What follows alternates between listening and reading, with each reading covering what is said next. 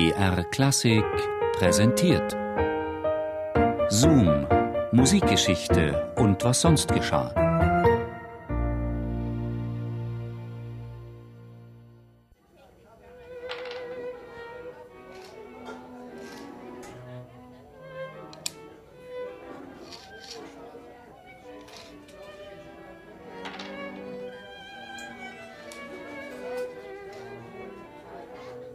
Er ist ein Exzentriker.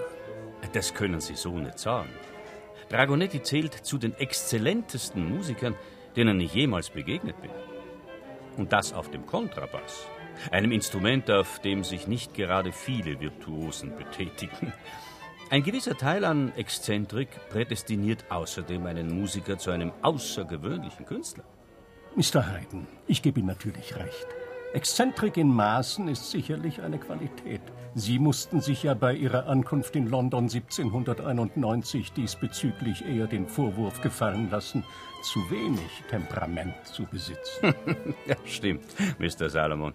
Es gab anfängliche Schwierigkeiten.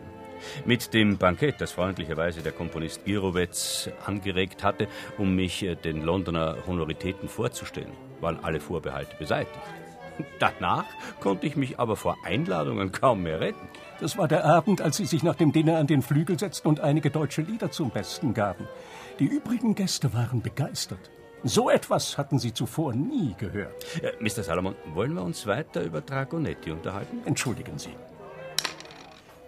Ich kam darauf, weil Sie beide bekannterweise eine ausgeprägte Sammelleidenschaft verbindet. Domenico Dragonetti. Wussten Sie eigentlich, dass sich Dragonetti mit kleiner Drache übersetzen lässt? Nomen est Omen. Eigentlich hieß er ja Draganic. Der Name wurde italienisch, als eine Familie von Kroatien nach Venedig kam. Das passt ja. Obwohl als Kontrabassspieler ist Dragonetti eher ein Teufel als ein Drache. In jedem Fall jedoch eine Klasse für sich. Waren Sie kürzlich in dem Konzert, das er zusammen mit dem Cellisten Thomas Lindley bei den Concerts of Ancient Music gab? Die Londoner können stolz sein, eine solch exzellente Bassgruppe bei ihren Orchesteraufführungen hören zu dürfen.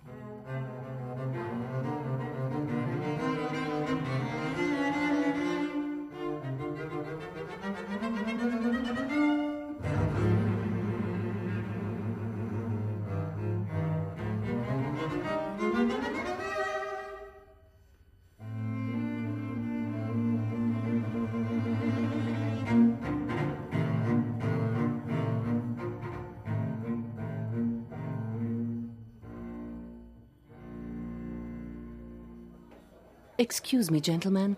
Here's your tea and your coffee. Let me know if you would like something to eat.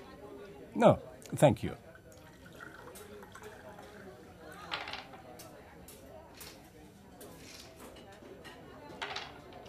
Haben Sie davon gehört, dass Dragonetti jedes Mal, wenn er auf Reisen ein neues Zimmer bezieht, es mit einem Bataillon seiner mitgebrachten Puppen ausstattet?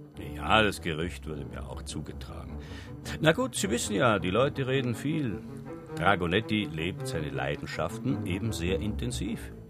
Die Musik im Übrigen zählt ja auch dazu. Er besitzt außerdem eine große Sammlung an Bildern, Schnupftabakdosen, Streichinstrumenten und allen Arten von Musikalien. Wissen Sie mehr über seine Vorgeschichte?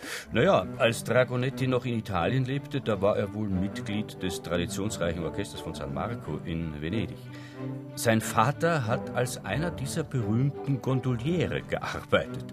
Dragonetti erzählte mir, dass er schon mit etwa 24 Jahren in San Marco anfing. Innerhalb von nur drei Monaten wurde er dann zum Stimmführer der Kontrabassgruppe bestimmt. Wie viele Jahre ist er eigentlich jünger als Sie?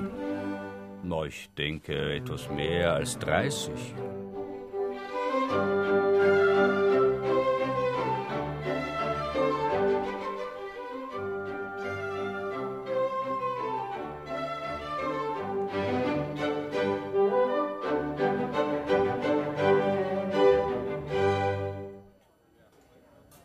Sehen Sie nur, da drüben am Fenster sitzt Mr. Philidor.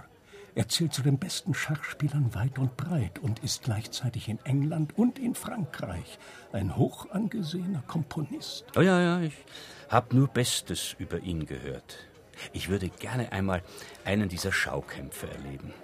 Er soll aus dem Kopf gegen mehrere Gegner zugleich spielen und beinahe immer gewinnen.